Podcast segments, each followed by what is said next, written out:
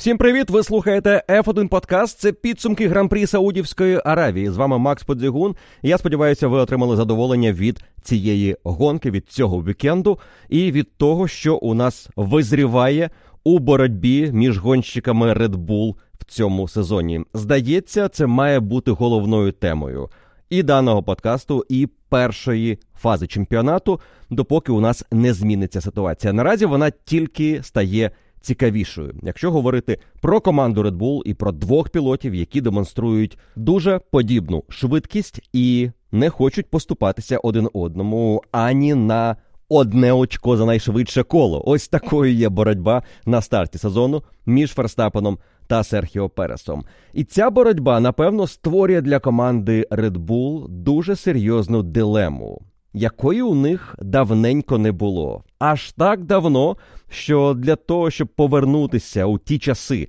коли Red Bull відчували щось подібне, коли вони змушені були займатися менеджментом своїх гонщиків, треба пригадувати історію Себастьяна Феттеля. І в його спешелі у другій частині ми якраз говорили про той період у боротьбі. Із напарником Марком Вебером на початку становлення Фетеля як чемпіона світу. Можливо, Щось подібне розпочинається у боротьбі Переса і Ферстапена.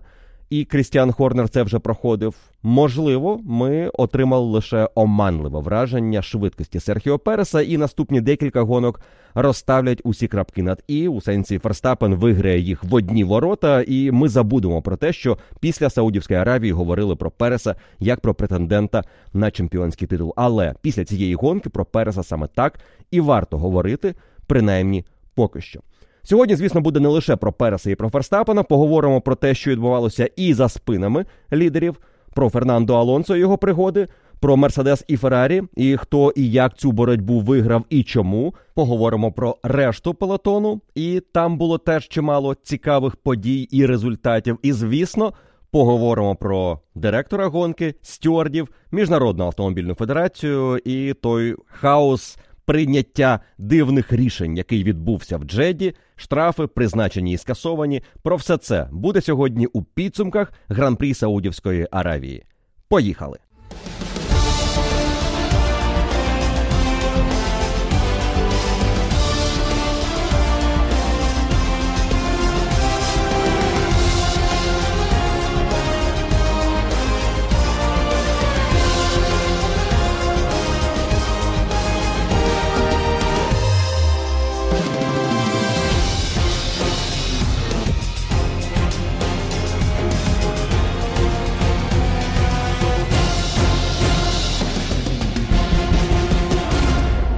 Після цієї гонки постало запитання, що на нас із вами чекає в цьому сезоні? Протистояння Аля Хемілтон Розберг в команді Red Bull? Чи протистояння Хемілтон Ботас, яке теж іноді розпочиналося дуже цікаво на старті сезону. Було декілька чемпіонатів, де Валтері Ботас після перших гран-прі вважався серйозним претендентом на титул. Давайте згадаємо, хоча б 19-й рік, коли він виграв два із перших чотирьох гран-прі, лідирував у чемпіонаті після перших двох гонок із перевагою в одне очко над Льюісом Хемілтоном. І тоді різниця в очках була 44 на 43 на користь Валтері Ботаса. У нас щось подібне вже відбувається в команді Red Bull на старті цього сезону, але і досі на користь Макса Ферстапена. 44 на 43 після перших двох гран-прі. Перес відстає. І те, чому він відстає від Ферстапена, це одна із драматичних інтригуючих тем цього вікенду і розвитку ситуації в Red Bull після гран-прі Саудівської Аравії зважаючи на те, як Серхіо Перес відреагував на фінальні кола гонки і ту інформацію, яку він отримував або не отримував, будемо сьогодні із цим розбиратися. Але проводячи подальші паралелі із Валтері Ботасом і його спробами поборотися із Льюісом Хемілтоном, вони дуже природньо завершувалися, коли продовжувався чемпіонат, і ми з кожним наступним гран-прі бачили, як важко Ботасу стабільно триматися у темпі, який демонстрував Хеймлтон. Хеймлтон був надзвичайно стабільним у кожному гран-прі. Він завжди був попереду. Перша лінія на старті, pole position. У нього не було поганих днів майже ніколи. У Валтері Ботаса були іноді хороші дні, коли він боровся із Льюісом, вигравав у нього кваліфікації, вигравав у нього гонки, але цих днів було замало протягом цілого сезону. І якщо це той сценарій, який нам підготувала доля у цьому сезоні, але уже в контексті гонщиків Red Bull, на жаль, ми вже знаємо ім'я чемпіона, трикратного чемпіона світу Макса Ферстапена. Може бути, звісно, інший сценарій. Сценарій, який нам усім дуже сподобається, якщо він станеться.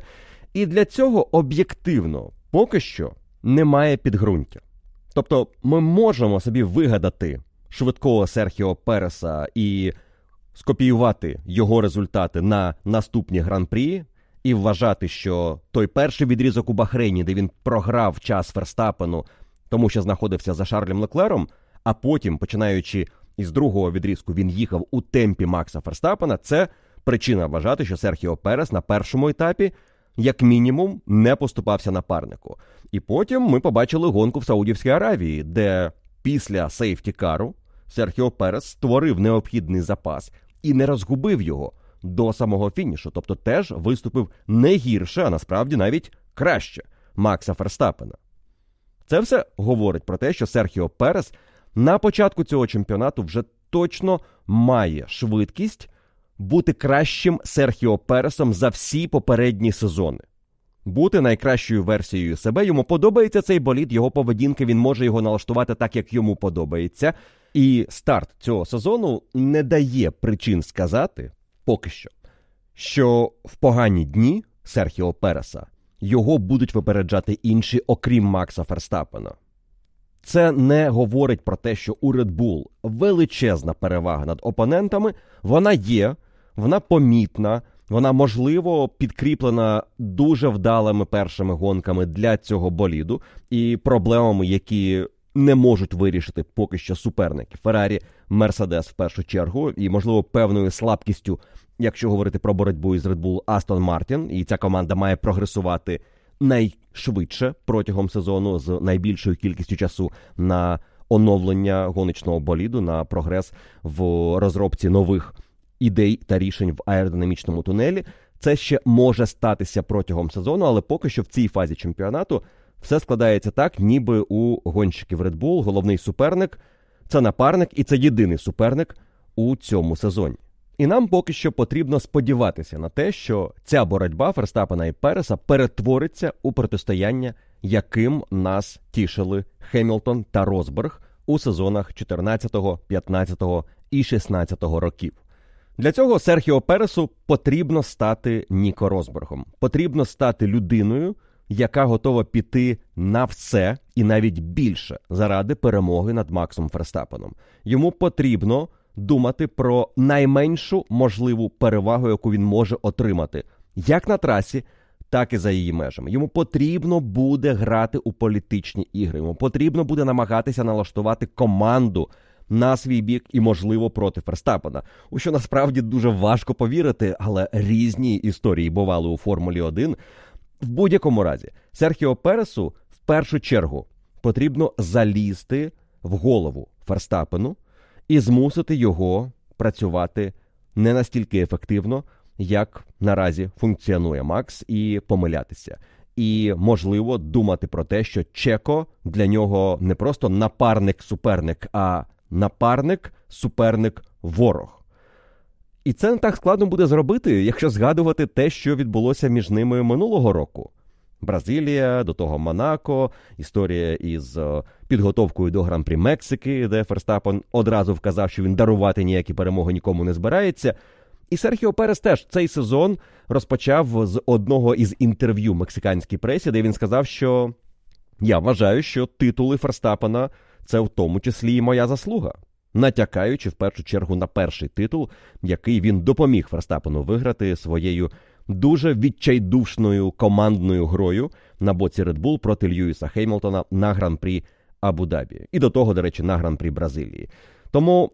Серхіо Перес уже ніби починає намагатися вказати нам в першу чергу, а потім і Ферстапену, що він тут не заради цифр статистики, він хоче досягти більшого, і напевно він усвідомлює, що такий шанс, який випав йому на долю в цьому сезоні, мати найкращий боліт в пелотоні, ймовірно, із запасом, який дозволяє щовікенду претендувати на перше або друге місце, такі шанси не випадають гонщикам протягом кар'єри більше одного разу.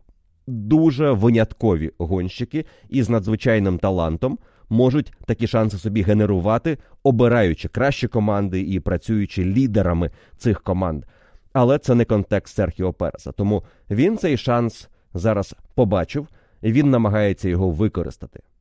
На гран-прі Саудівської Аравії шанс виграти гонку йому подарував сам Макс Ферстапен, точніше, боліт Ферстапена, його привідний вал, який відмовив під час кваліфікації, який створив нам, мабуть, головну інтригу цього гран-прі. Перес попереду, Ферстапен нас доганяє.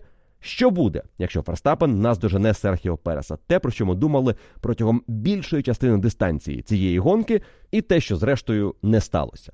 Серхіо Перес виграв кваліфікацію дуже переконливо і зробив це із першої спроби у фіналі, тому що його кола було достатньо для перемоги над будь-яким суперником. Пів секунди, які він привіз опонентам після першої спроби, практично гарантували, що в другій ніхто не знайде більше ніж пів секунди. Леклер був найближче, але Леклер був зі штрафом, тому навіть Леклер не позбавляв Серхіо Переса старту із першої позиції в неділю.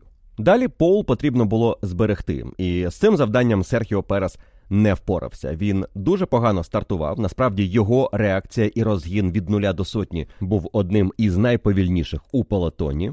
Пересу знадобилося 3,2 секунди, щоб розігнатися до сотні, і 5,6 до 2 сотень кілометрів на годину. Гірше стартували лише двоє, якщо говорити про початковий розгін до 100 км на годину. Це Ніко Хюлькенберг за 3,3 секунди і Логан Сарджант 4 секунди рівно.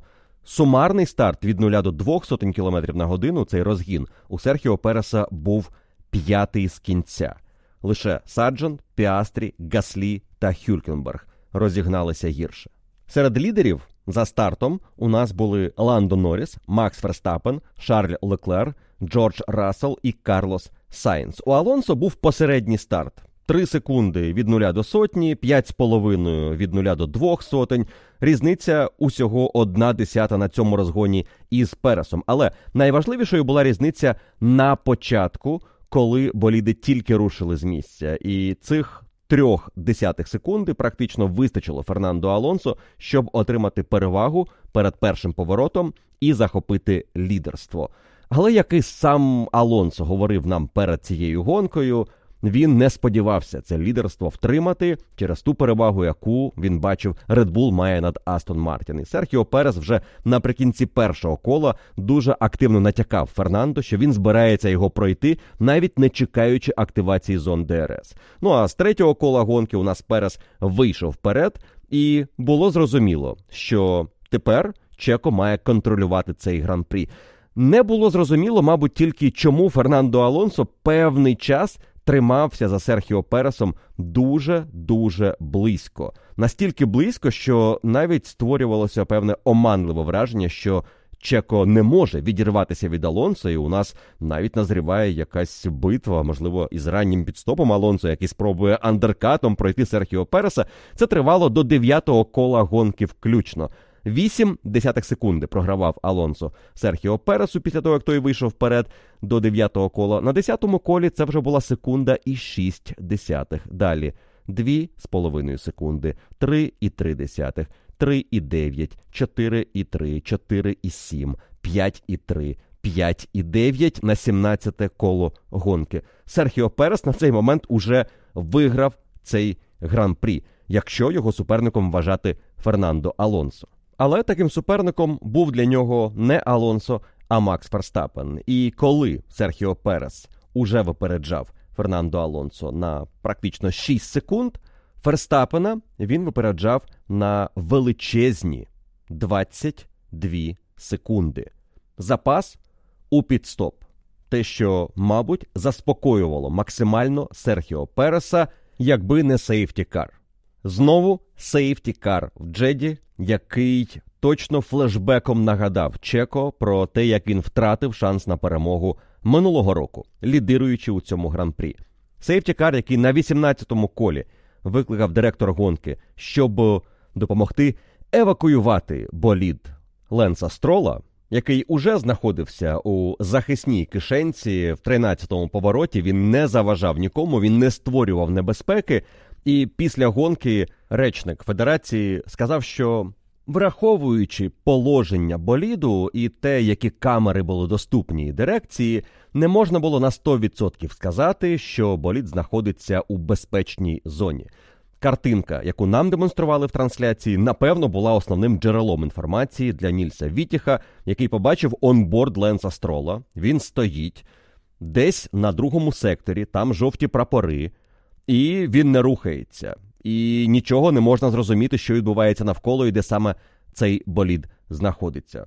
Реакція директора гонки після певної паузи, дочекавшись невідомо підтвердження чи чого, що болід знаходиться саме в тому місці, де може бути небезпека, директор випускає сейфтікар. І щойно ця інформація з'являється, ми бачимо загальний план і те, що строл стоїть у безпечному місці, у місці, де навіть поява віртуального сейфтікару буде виглядати дивно. Згадаємо, давайте гран-прі в Німеччині Ейфеля у 20-му році, коли Ландо Норріс зупинився за межами траси, теж у безпечному місці там віртуальний сейфтікар викликав директор гонки, тоді ще Майкл Масі. І до нього були претензії. Тут так само мають бути претензії до директора цього гран-прі, адже у нас не було необхідності випускати сейфтікар. Те, що GPS-показники вказували, що болід знаходиться на трасі, це, звісно, маячня, тому що вони не можуть вказувати максимально точної позиції. Він десь на трасі. Так, він на трасі на другому секторі в 13-му повороті. Але чимало камер має бути доступно директору гонки. І не лише директору гонки, насправді. Ми далі поговоримо про цю історію із віддаленим контролем гонки. Пунктом, який десь у Швейцарії розглядає годину, чи торкалися механіки Астон Мартін боліду Фернандо Алонсо, вони могли бачити більше камер, камер, які показали б, що строл припаркувався безпечно. Його онборду, нормального онборду, було б достатньо, щоб зрозуміти, що там немає потреби викликати сейфтікар. Але окей, сталося так сталося. Сейфтікар з'явився, він зібрав весь полотон, і декому він зіпсував гонку. Декому він гонку не зіпсував, але зіпсував нерви. І цей дехто це лідер гонки Серхіо Перес, який мав 22 секунди переваги над Максом Ферстапеном, і вони розтанули після виїзду автомобіля безпеки. До честі Серхіо Переса, коли дали команду рестартувати, він прекрасно скористався роллю лідера і розігнався тоді, коли Алонсо чомусь цього не очікував. Коли Серхіо Перес не почав цього робити на виході з останнього повороту, було цілком логічне припущення, я думаю, у Фернандо Алонсо, що Чеко триматиме пелотон зібраним до лінії фінішу, щоб мати зовсім коротку дистанцію до першого повороту, де сліпстрімом не скористаються проти тебе, і ти зберігаєш лідерство. Алонсо, з іншого боку, можливо, і не сподівався навіть боротися із Пересом. Його думки були тільки про гонщика, що позаду Джорджа Рассела. І Рассела він втримав на третьому місці. Але Макс Ферстапен був до Серхіо Переса дуже близько, і, звісно, Чеко одразу після рестарту розумів, що йому потрібно. Цим фінальним шансом скористатися на 100%. Поки Ферстапен розбирається із Расселом та Алонсо, у Серхіо лише декілька кіл створити перевагу, яка буде його фундаментом у боротьбі за перемогу. Якщо він цього не зробить, Макс, напевно, його з'їсть. І Серхіо Перес створив надзвичайно серйозну перевагу за ці декілька кіл. На момент виходу Макса Ферстапена на другу позицію Перес вигравав у нього вже 5 секунд. На момент рестарту між ними було лише декілька болідів, декілька десятків метрів. 5 секунд це той запас, якого, зрештою, і вистачило Серхіо Пересу, щоб здобути перемогу на гран-прі Саудівської Аравії. Але перемога була досить нервовою. Це не була перемога у стилі гонщики однієї команди вирвалися вперед, їдуть приблизно в однаковому темпі, і керівник команди говорить: хлопці, глушимо мотори, їдемо максимально обережно до фінішу, бережемо техніку. Ми зрозуміли. Ти перший, ти другий, молодці. Ні. Це був тільки початок, насправді, протистояння Макса Ферстапена і Серхіо Переса. І покажіть мені людину, підніміть руку, будь ласка, ті, хто був переконаний після рестарту, коли Ферстапен вийшов на друге місце, що Ферстапен не наздожене Серхіо Переса. Не наздожене його, не побореться за перемогу, не здобуде ось цього сенсаційного успіху з 15-ї стартової позиції. Я переконаний чомусь, що таких людей було небагато. І Ферстапен весь вікенд демонстрував дуже високу швидкість в порівнянні із Серхіо Пересом. Фінальна практика перед кваліфікацією, де були проблеми у Макса, показала, що він може вигравати у Чеко більше ніж пів секунди. Всі про це й говорили. У Ферстапена запас мінімум пів секунди над Чеко, секунда над рештою полотону. Він з 15-го місця точно буде боротися за перемогу. Окей, якщо у нього є пів секунди запасу над Пересом, маючи 25 кіл до фінішу і 5 секунд відставання. Невже Ферстапен не наздожене Серхіо і не пройде? На це йому знадобиться усього 5, можливо, 7 кіл. Не так швидко. Ні. Серхіо Перес був дуже зібраним, був практично безпомилковим, і він повів цю гонку у високому темпі, не підпускаючи Макса Ферстапена. Різниця між ними зменшувалася. Після того, як Макс став другим, він почав під'їжджати до Чеко, але настільки повільно, що з 25-го кола до 37-го за 12 кіл він відіграв у напарника лише одну секунду. В районі 35-37 кола настає момент істини для команди Red Bull, стратегів і керівництва. Вони бачать, що відбувається. Вони прекрасно розуміють, що математика не сходиться. Ферстапен таким темпом не наздоганяє Серхіо Переса. Тому нема сенсу їхати так швидко. Плюс у Ферстапена є якісь дивні звуки, які можливо означають, що привідний вал, який вони замінили перед гонкою, так само має якийсь брак, і команда може зіштовхнутися із сходом, який їм абсолютно не потрібен. У Серхіо Переса починає ставати довшою педаль гальмів. Наскільки це серйозно було, теж важко сказати, тому що далі те, що Перес починає казати команді, вказує на те, що він був зацікавлений, щоб вони почали фіксувати цю гонку. Мовляв, окей, якщо у тебе починаються проблеми з гальмами, але ти лідируєш, ми їдемо в високому темпі, але ми маємо першу другу позицію, фіксуємо результат. І Серхіо Перес декілька разів команді протягом фінальних кіл натякав на те, що, мабуть, нема сенсу їхати так швидко. І команда теж розуміє, що дійсно ми вже зрозуміли, хто буде першим, хто другим. Ферстапен отримав шанс наздогнати Переса. Він його не наздогнав за ці 10-12 кіл. Нам потрібно зафіксувати результат. Тому вони дають гонщикам вказівку. Їдемо у темпі 33-0. Цю вказівку отримує як Макс Ферстапен, так і Серхіо Перес за 10 кіл до фінішу. І з цього моменту починається насправді найцікавіше, тому що і GP, інженер Ферстапена, і Хьюберт, інженер Чеко Переса, дають своїм гонщикам однакову інформацію. Наша мета їхати 33-0. Серхіо Перес перепитує у команди: Окей, а Макс робить те саме. Вони відповідають йому, Хьюберт відповідає йому не зовсім прямою відповіддю на запитання. Він говорить: коло Ферстапена 32-6. Але Серхіо перепитує: Окей, ви мені говорите їхати 33-0. Чому? Давайте бути розумними. Нам не потрібно атакувати, продовжує Серхіо Перес. Команда підтверджує йому, що так, наша мета їхати 33-0. Але твій час на останньому колі 32-6. У Макса 32-6. Чеко знову каже: нам не потрібно це робити. На що від Хьюберда він отримує інформацію, що ти вільний їхати у тому темпі, який хочеш. You are free to push. Боротьба триває. Цю інформацію Хюберт говорить Чеко Пересу тільки тому, що з іншого боку боксів Red Bull у спілкуванні GP та Макса Ферстапена картина наступна. Сорокове коло GP говорить: Макс, мета їхати 33-0. Кінець 40-го кола. Макс, підтвердь 33-0. 41 коло. 33-0, 33-0. 42 тиша. 43. GP знову говорить: Макс, наша мета їхати 33-0.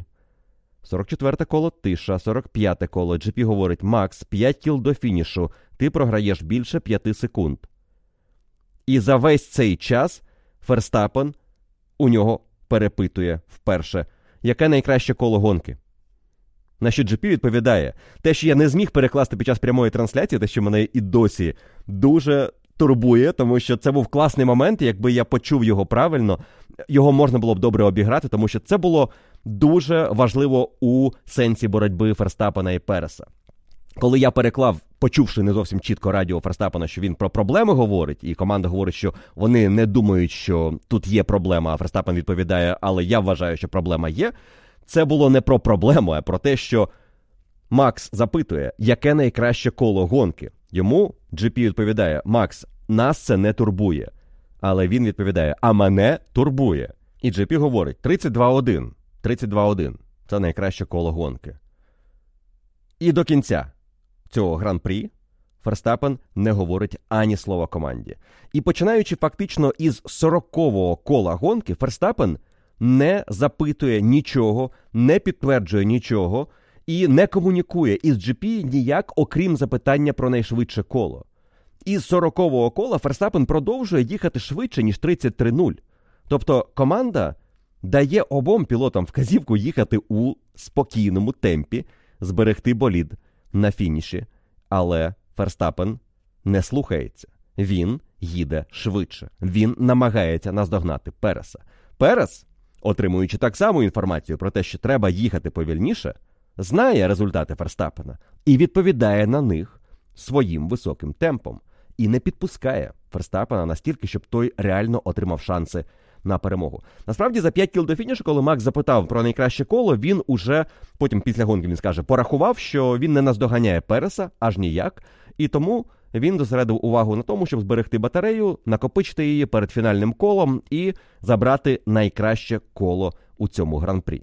Йому це вдалося із результатом 31,9. І вже після фінішу перед подіумом був цікавий діалог між Ферстапеном і Чеко, який побачив, що найкраще коло не у нього, а у Макса, і запитав: Ти що, показав найкраще коло в кінці? Макс відповідає: Так, на останньому колі. А тобі хіба не казали тримати темп? перепитує Перес. Макс відповідає: Так, казали, 33-0. А потім я запитав, яким було найкраще коло, і здається, воно було лише на одну десяту швидше, ніж наш темп. І це правда. Темп був у них настільки високим, що навіть найшвидші кола, якими обмінювалися Перес і Ферстапен, були в діапазоні лише однієї двох десятих від їхнього середнього темпу на фінальних колах. І тому Макс, зберігши гуму наприкінці гонки, зміг забрати найкраще коло собі і з цим залишитися лідером чемпіонату. Але його відповідь Пересу перед подіумом була дуже красномовною. Він на запитання, а хіба тобі не казали тримати темп, відповідає просто: так, казали 33-0. Але це не означає, що я буду слухатися цих вказівок. Сказали, і що, а я хотів їхати швидше. І я їхав швидше. І це буде в певній мірі навіть наука Серхіо Пересу, або, можливо, інформація, яку він тепер буде враховувати, коли налаштовуватиметься на боротьбу проти Макса в наступних подібних епізодах. Ферстапену команда Red Bull не може вказати їхати повільно.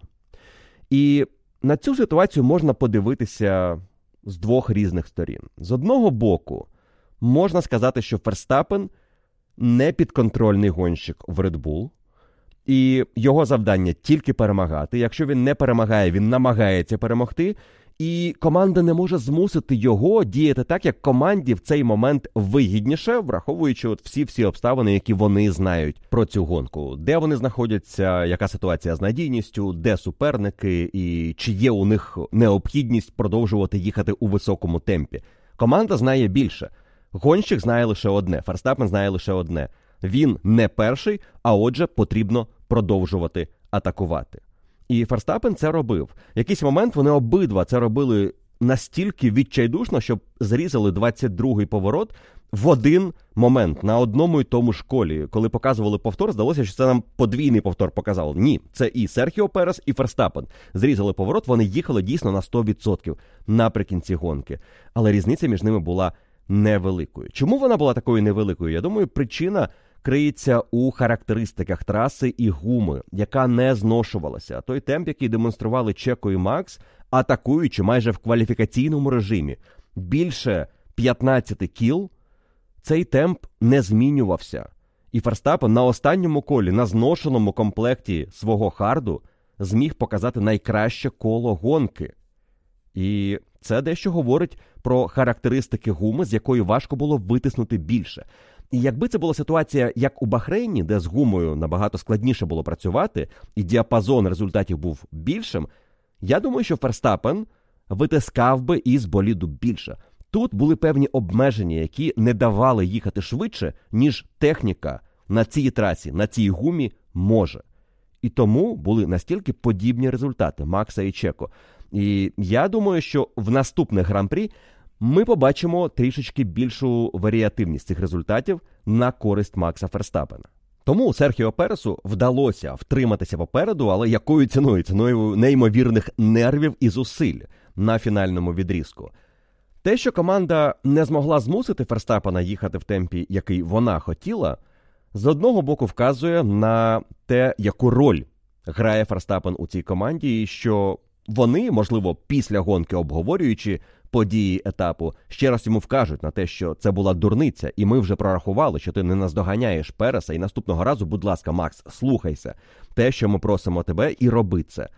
Але дуже важко не подивитися на ситуацію і з іншого боку, і не сказати, що Ферстапен своїми результатами виборов право і статус робити те, що він робив на гран-прі Саудівської Аравії. Він став лідером цієї команди. Він виграв для цієї команди два титули.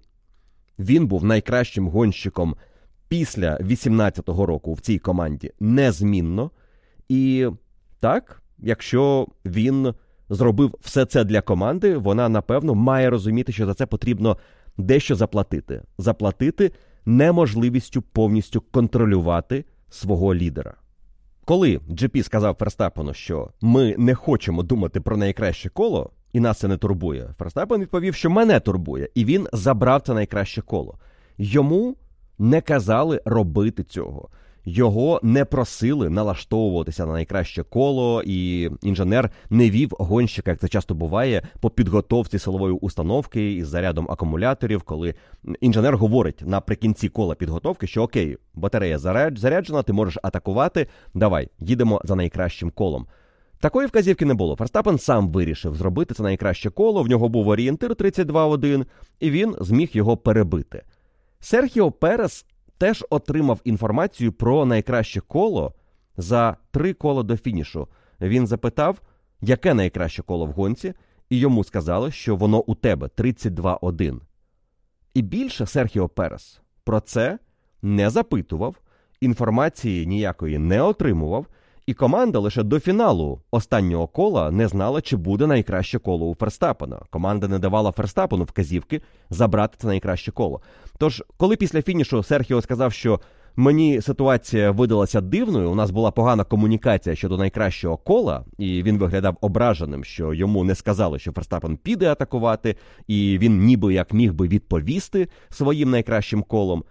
Він насправді не проявив проактивної позиції. Він не намагався його взяти. Хоча Крістіан Хорнер після гонки скаже, що Перес теж спробував на фінальному колі, на початку кола, поїхати за найшвидшим колом, але він після декількох поворотів побачив відставання на Дельті уже більше однієї десятої, і вирішив, що це коло він не зможе проїхати настільки добре, щоб покращити свій попередній результат. Тому він скасував цю спробу і виграв гонку. А Ферстапен фінішував другим, але залишився лідером чемпіонату, тому що взяв ще і найкраще коло. Крістіан Хорнер після гонки скаже, що ми дійшли висновку, що якщо вже він піде за цим найкращим колом, то так воно і буде, особливо тому, що він уже вирішив це зробити. Тому вони не намагалися завадити Ферстапену його забрати на фінальному колі. І він підтвердив, що обидва гонщики були вільні продемонструвати це найкраще коло. Вони не збиралися заважати ані Максу, ані Чеко. І підсумку Ферстапен виявився трішечки нахабнішим, трішечки агресивнішим і швидшим на цьому найкращому колі. Але це не має применшувати перемоги Серхіо Переса на гран-прі Саудівської Аравії. Хорнер сказав, це була найкраща перемога Чеко у Формулі 1. Найкраща з точки зору виступу гонщика і боротьби за перемогу із Ферстапеном, яку Чеко виграв. Вважайте один на один. З 25-го кола гонки це була битва майже рівних гонщиків за рівних умов, наскільки це можливо, один попереду, інший позаду. Між ними так були 5 секунд, поки Ферстапен виходив на друге місце, але далі Серхіо витримав цей пресинг і здобув перемогу. Можливо, одну із найважливіших за його кар'єру, дуже важливу для цієї фази чемпіонату. І у битві із Ферстапеном далеко не кожен може похвалитися такою перемогою. Тож Чеко буде у піднесеному настрої готуватися до гран-прі Австралії. Загалом прогнози перед гонкою у Джеді вказувало на те, що це буде боротьба Чеко і Макса, і прогноз, який був перед гран-прі, судячи із темпу, що демонстрували протягом вікенду, гонщик Red Bull вказував на те, що без сейфтікару у нас Макс Ферстапен може в районі 31-го кола перевзутися із стартового комплекту мідіуму в soft. І наздоганяти Чеко, який би їхав стандартну стратегію. Мідіум на старті, hard на другий відрізок, hard з 20-го кола. І приблизно з 38-40 кола між гонщиками Red Bull могла б розпочатися боротьба, але важко передбачити, як би вона завершилася. Якщо дивитися на події реальної гонки, що відбулося, то без участі сейфті-кара Ферстапен перевзувався у свій комплект софту приблизно в районі того ж 30-31 кола, але маючи відставання від Серхіо Переса, яке він майже не мав шансів відіграти. І за цим прогнозом Ферстапен фінішував в 10 секундах позаду Серхіо Переса на кращій гумі, але він випереджав би, наприклад, Фернандо Алонсо, свого суперника в боротьбі за друге місце в районі 37-38 кола. Тож навіть в найбільш оптимістичному сценарії, де гонка складається виключно за тим планом, який потрібен Максу Ферстапену, у нього не було гарантій перемогти. Усі інші варіанти малювали перемогу Серхіо Пересу, і, мабуть, найкращий шанс Ферстапена із цим сейфтікаром він все одно не зміг реалізувати через ту швидкість, яку показав його напарник. Дивлячись на те, як розвивалася гонка за спинами лідерів, і що могли б показати у цьому гран-прі Фернандо Алонсо, гонщики Мерседес і пілоти Феррарі, якби не участь сейфтікару, це мало що змінювало у контексті саме Фернандо Алонсо. Він був дійсно третім пілотом цього гран-прі. Команда Астон Мартін мала другий за швидкістю боліт, як мінімум, у руках Фернандо Алонсо, і у Джорджа Рассела та Скудерії Феррарі не було шансів на боротьбу проти іспанця. Іспанець дав ці шанси на старті гонки. Він помилився із розташуванням свого боліду, поставив його трішки лівіше від визначеного місця на стартовій решітці. Наїхав на біле маркування, яке не можна чіпати на думку дирекції гонки і міжнародної автомобільної федерації, яка, до речі, перед цим сезоном. У регламенті уточнила, що положення боліду має бути чітко у межах його намальованої позиції на стартовій решітці. Якщо гонщик не дотримується цього, він отримає штраф. І у нас уже двоє гонщиків поплатилися на старті чемпіонату: Естебан Окон у Бахрейні, Фернандо Алонсо на гран-прі Саудівської Аравії. Повтор старту, а точніше, скріншот із позиції Фернандо Алонсо. Порівнянні з іншими гонщиками чітко вказує, що його болід був приблизно на 30-40 сантиметрів лівіше за будь-кого іншого у полотоні що знаходився позаду Фернандо, і він отримав ці 5 секунд. Вони ледь не перетворилися в ще плюс 10 секунд, коли команда на підстопі під сейфтікаром відстояла штраф і потім взялася за традиційний підстоп заміну коліс.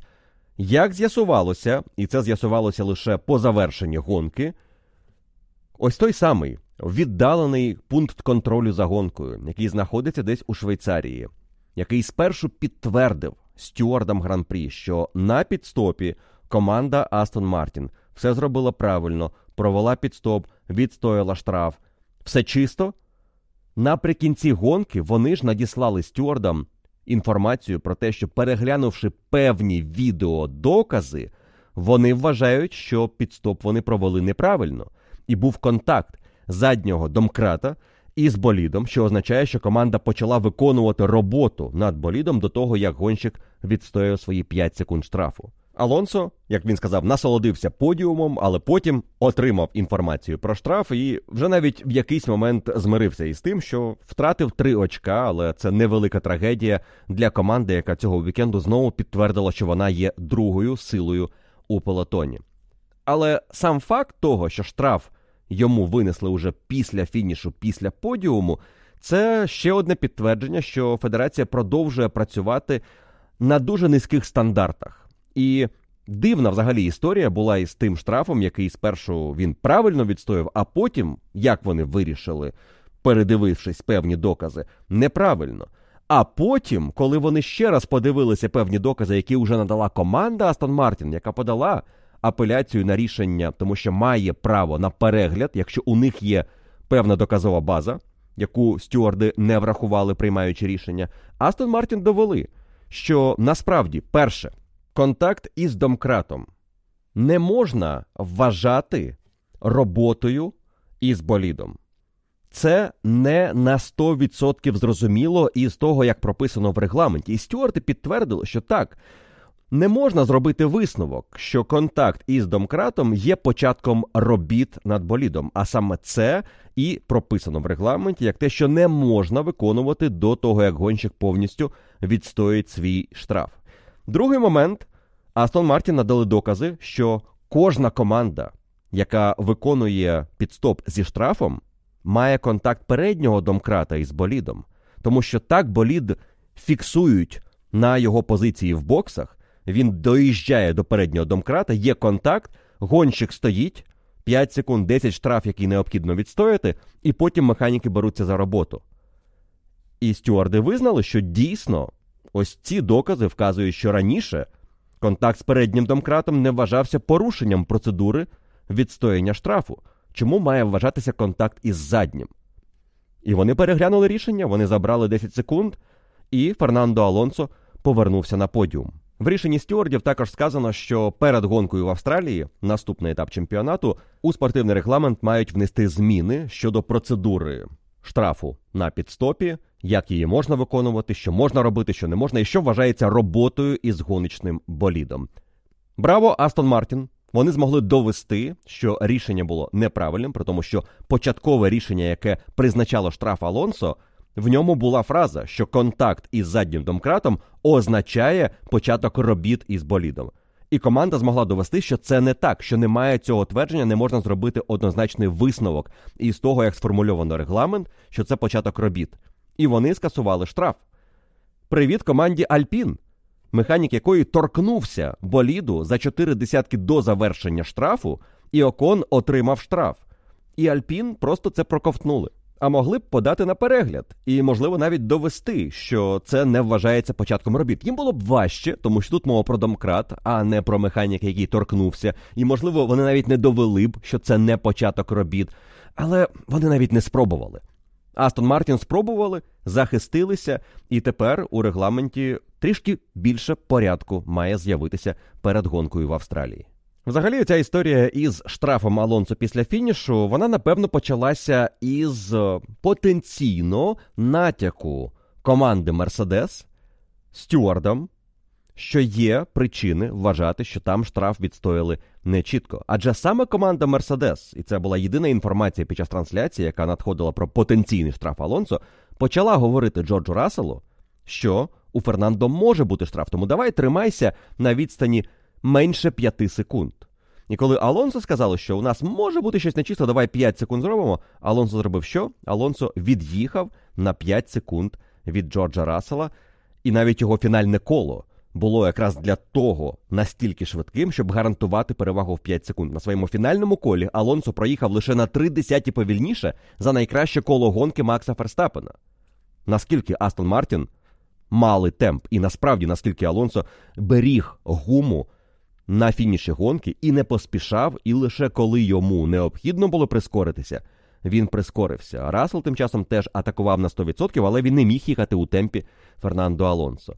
І це також говорить про те, що якби це рішення було відомим ще під час гонки, після підстопу Алонсо, він легко виграв би ці 10 секунд, якби була потреба. Так само, як він легко виграв 5 секунд, коли після старту йому сказали, що він ну, неправильно розмістив болід на початку гонки, і Фернандо перед підстопом мав запас над Джорджем Расселом у дуже солідні 9 секунд. Цього було достатньо для того, щоб Алонсо заїхав на підстоп, відстояв штраф і все одно повернувся на трасу попереду гонщика Мерседес. Якщо дивитися на події гонки і спробувати прорахувати, що було б без появи сейфтікару, то на фініші Фернандо Алонсо потенційно вигравав у Джорджа Рассела близько 15 секунд. Теж дещо говорить про те, якою перевагою володіла команда Астон Мартін над найкращим гонщиком Мерседес. Другий пілот Мерседес на цьому етапі Льюіс Хемілтон виграв від появи safety car у. Прогноз на гонку без урахування виїзду автомобіля безпеки насправді не віщував Льюісу дуже хорошого результату. Його вибір стартувати на hard і був помилковим. Hard непогано працював, але починаючи із другого відрізка, і багато гонщиків проїхали довжелезну дистанцію на hard і. Рекорд був у Оскара Піастрі, який майже всю гонку проїхав на hard і, і в кінці був швидшим за Ландо Норріса, який мав свіжіший мідіум. І hard на початку у Льюіса не працював. Якби він перевзувався, як і планував в гонці на свій комплект мідіуму пізніше, а не під час safety car у, він міг опинитися у боротьбі із гонщиками Альпін, Оконом та Гаслі, і там важко передбачити, чи зміг би він виграти у цій боротьбі, враховуючи максимальну швидкість гонщиків Альпін і те, що вони майже не поступалися за темпом пілоту Мерседес.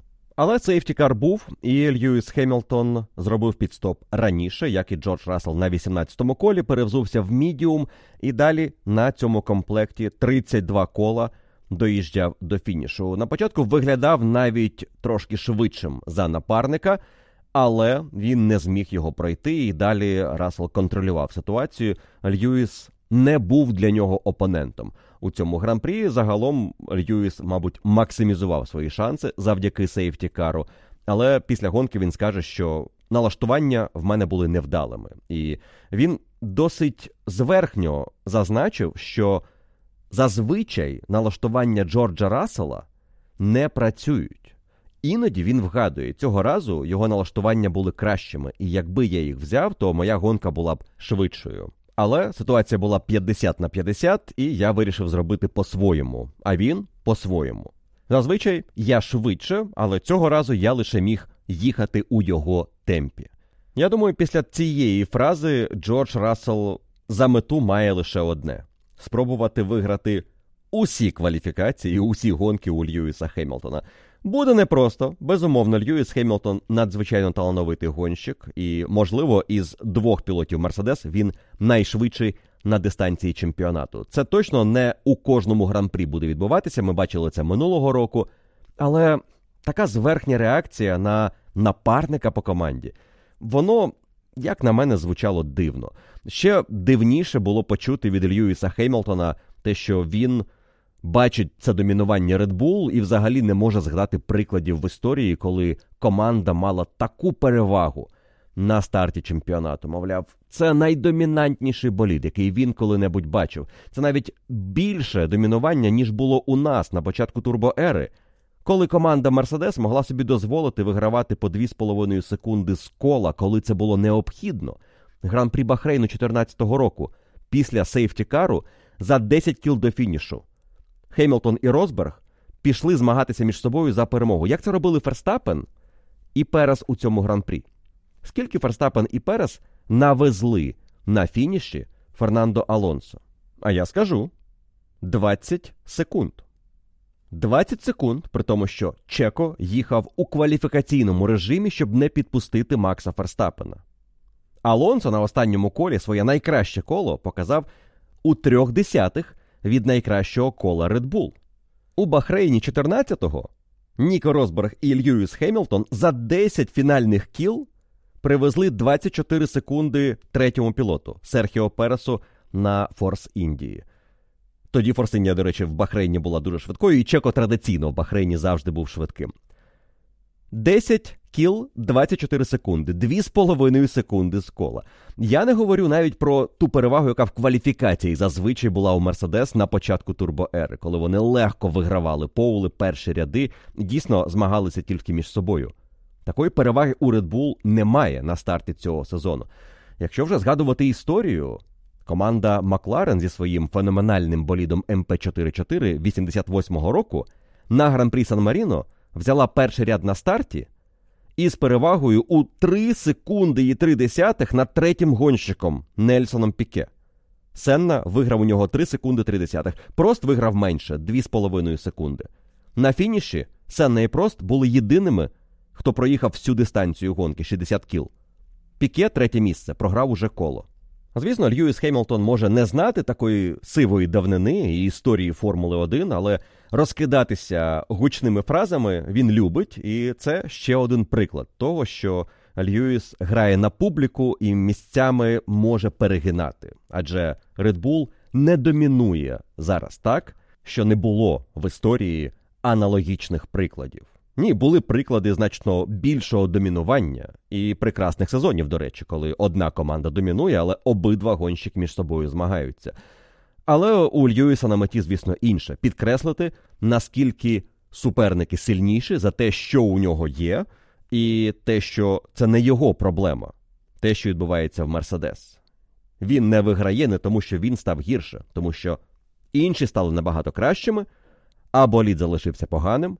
А він залишився так само видатним чемпіоном, проте у нього тепер немає чим боротися проти Макса Ферстапена та решти суперників.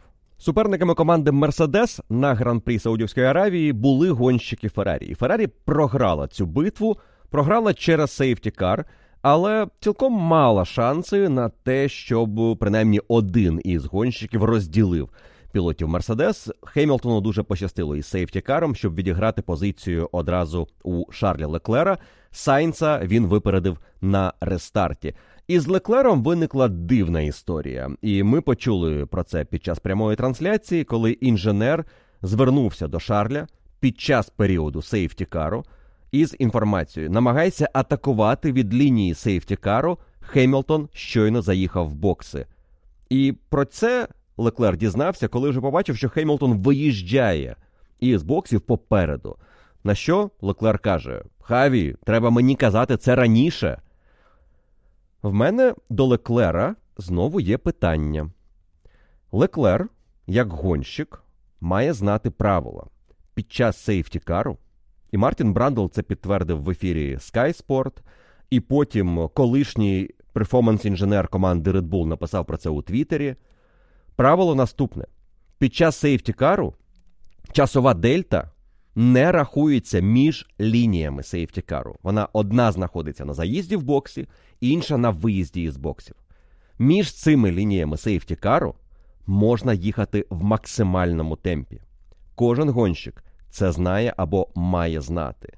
І навіть якщо інженер тобі вчасно не каже, що ти змагаєшся із Хеймлтоном, який заїхав в бокси, і тобі треба проїхати цю ділянку максимально швидко, у кожного гонщика має бути інстинктивна реакція, перетинаючи лінію сейфтікару під час режиму сейфтікару, ти їдеш настільки швидко, наскільки можливо, щоб не втрачати час і потенційні позиції. Леклер про це або не знав, або забув. І так, інженер мав би його попередити раніше. На ньому є частина відповідальності. Але чому Шарль не атакував тоді, де це необхідно робити, і кожен гонщик знає, що це можна робити? Це мене вкотре дивує, як дивували минулого року пасивні дії Леклера у стратегічних питаннях команди Феррарі. Весь вікенд в Джеді для Леклера був питанням витиснути максимум із ситуації, в якій він опинився в другому гран-прі, де у нього вже є втрачені позиції на старті через зайві елементи силової установки. І стартувавши 12-тим, Леклер насправді непогано компенсував собі втрачені позиції.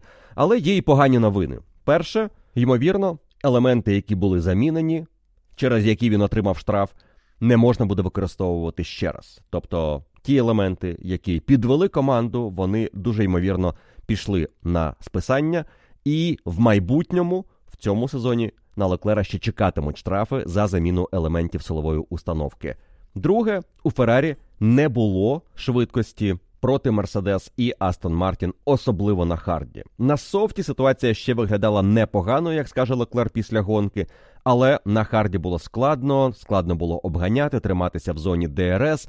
І Сайнс скаже, що проблемою для нас було те, що ми використовували заднє крило, яке було ні туди, ні сюди. В Бахрейні була схожа версія, і ми мали аж занадто багато максималки і мало притискної сили в поворотах. Тут навпаки, у нас було більше ніж потрібно притискної сили в поворотах, але менше максимальної швидкості, і це позначилося на темпі.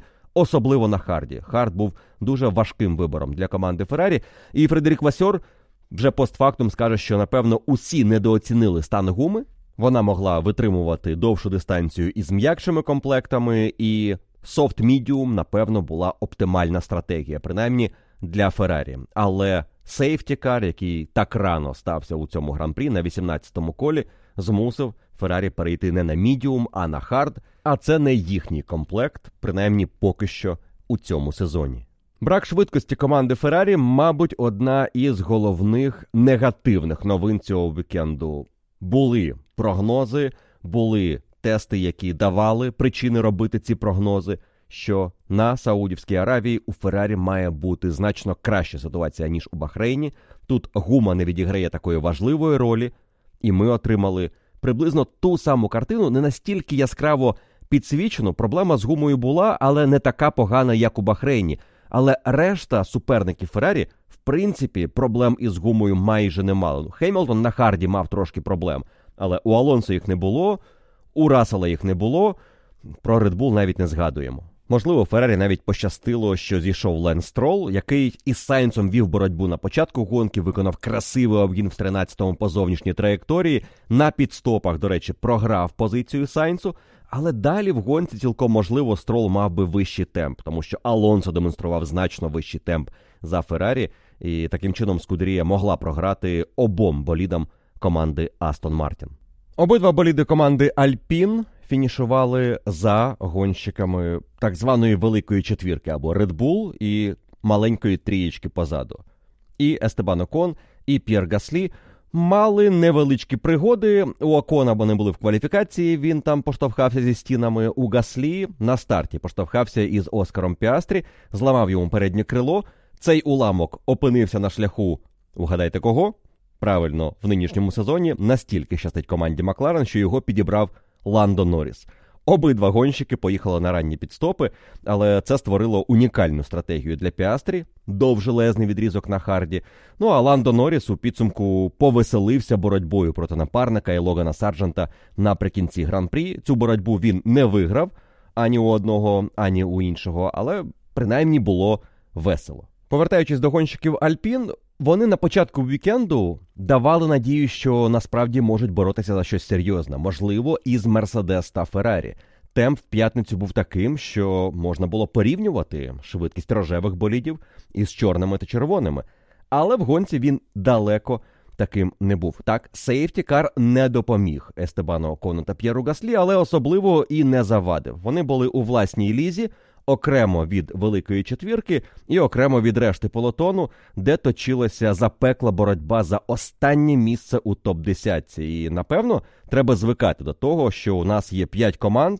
10 пілотів, і лише коли у них щось іде не так, з'являються вакантні місця у топ-10, на які починають претендувати гонщики Альфа Ромео, Хаас, Альфа Таурі, Вільямс, Макларен. Цього разу черга була Альфа Таурі, проти Хаас. І цю битву у Юкі Цуноди виграв Кевін Магнусон. Це було красиво. Цунода до кінця боровся дуже-дуже відчайдушно. Він намагався не дати Хаас в'їхати в десятку. Він розуміє, так само, як думаю, і Кевін Магнусон, що це одне очко може бути дуже важливим наприкінці року, коли ми будемо рахувати позиції у Кубку конструкторів. І у Хаас це одне очко буде означати восьме місце, а у Альфа Таурі відсутність цього очка на гран-прі Саудівської Аравії дев'яте місце або навіть десяте місце у чемпіонаті. Насправді, поки що віриться у те, що це може бути десяте місце в чемпіонаті. Вільямс не показали всього, на що були реально здатні цього вікенду, і якби не схід Алекса Албана, він міг би бути десь там, напевно, у боротьбі з Кевіном Магнусоном і Юкі Цунодою. Логан Сарджент добре змагався, але від новачка очікувати поки що більшого було складно. Команда Альфа Таурі продовжує виглядати дуже не готовою до цього чемпіонату. Настільки, що Франц Тост, керівник команди, в п'ятницю сказав: Мені інженери говорять про хороший прогрес, але я їм більше не довіряю. Я хочу бачити результат на колі, а його немає. Вони багато місяців говорять мені про те, що у нас покращується болід. Але де це покращення?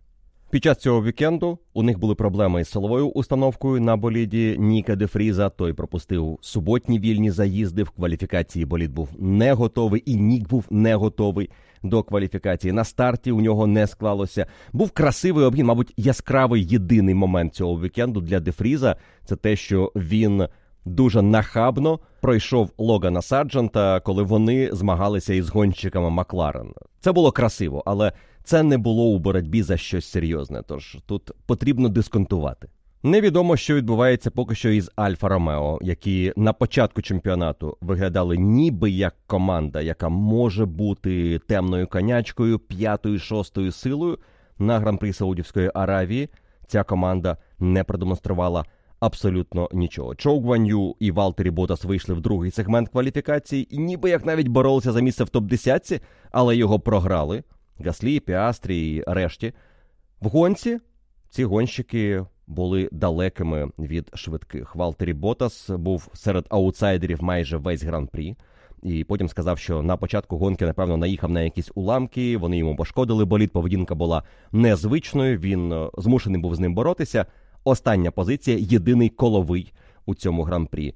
Чоу Гван'ю фінішував 13-тим. Програв Ніко Хюлькенбергу, Цуноді і Кевіну Магнусону. І його відставання від Халка було 6 секунд. Тобто це не була боротьба за позицію поблизу топ-десятки. Чоу був просто кращим за Де Вріза, Піастрі і Сарджанта і Норріса, але це були аутсайдери цього гран-прі. Макларен дійсно стає поки що командою аутсайдером чемпіонату. Останнє місце нуль очок. Найгірший результат пілотів, які не потрапляли в топ 10 гірше загонщиків Альфа Таурі. Ну а Вільямс Хас уже мають принаймні по одному очку. Цілих чотири у Альфа Ромео, що на фоні їхньої швидкості цього вікенду і того, що демонструють Хаас, Вільямс, Альфа Таурі і Макларен, це величезний запас на майбутнє. І напевно цим п'ятьом командам буде не просто збирати очки цього сезону, якщо тенденція перших двох гран-прі продовжиться.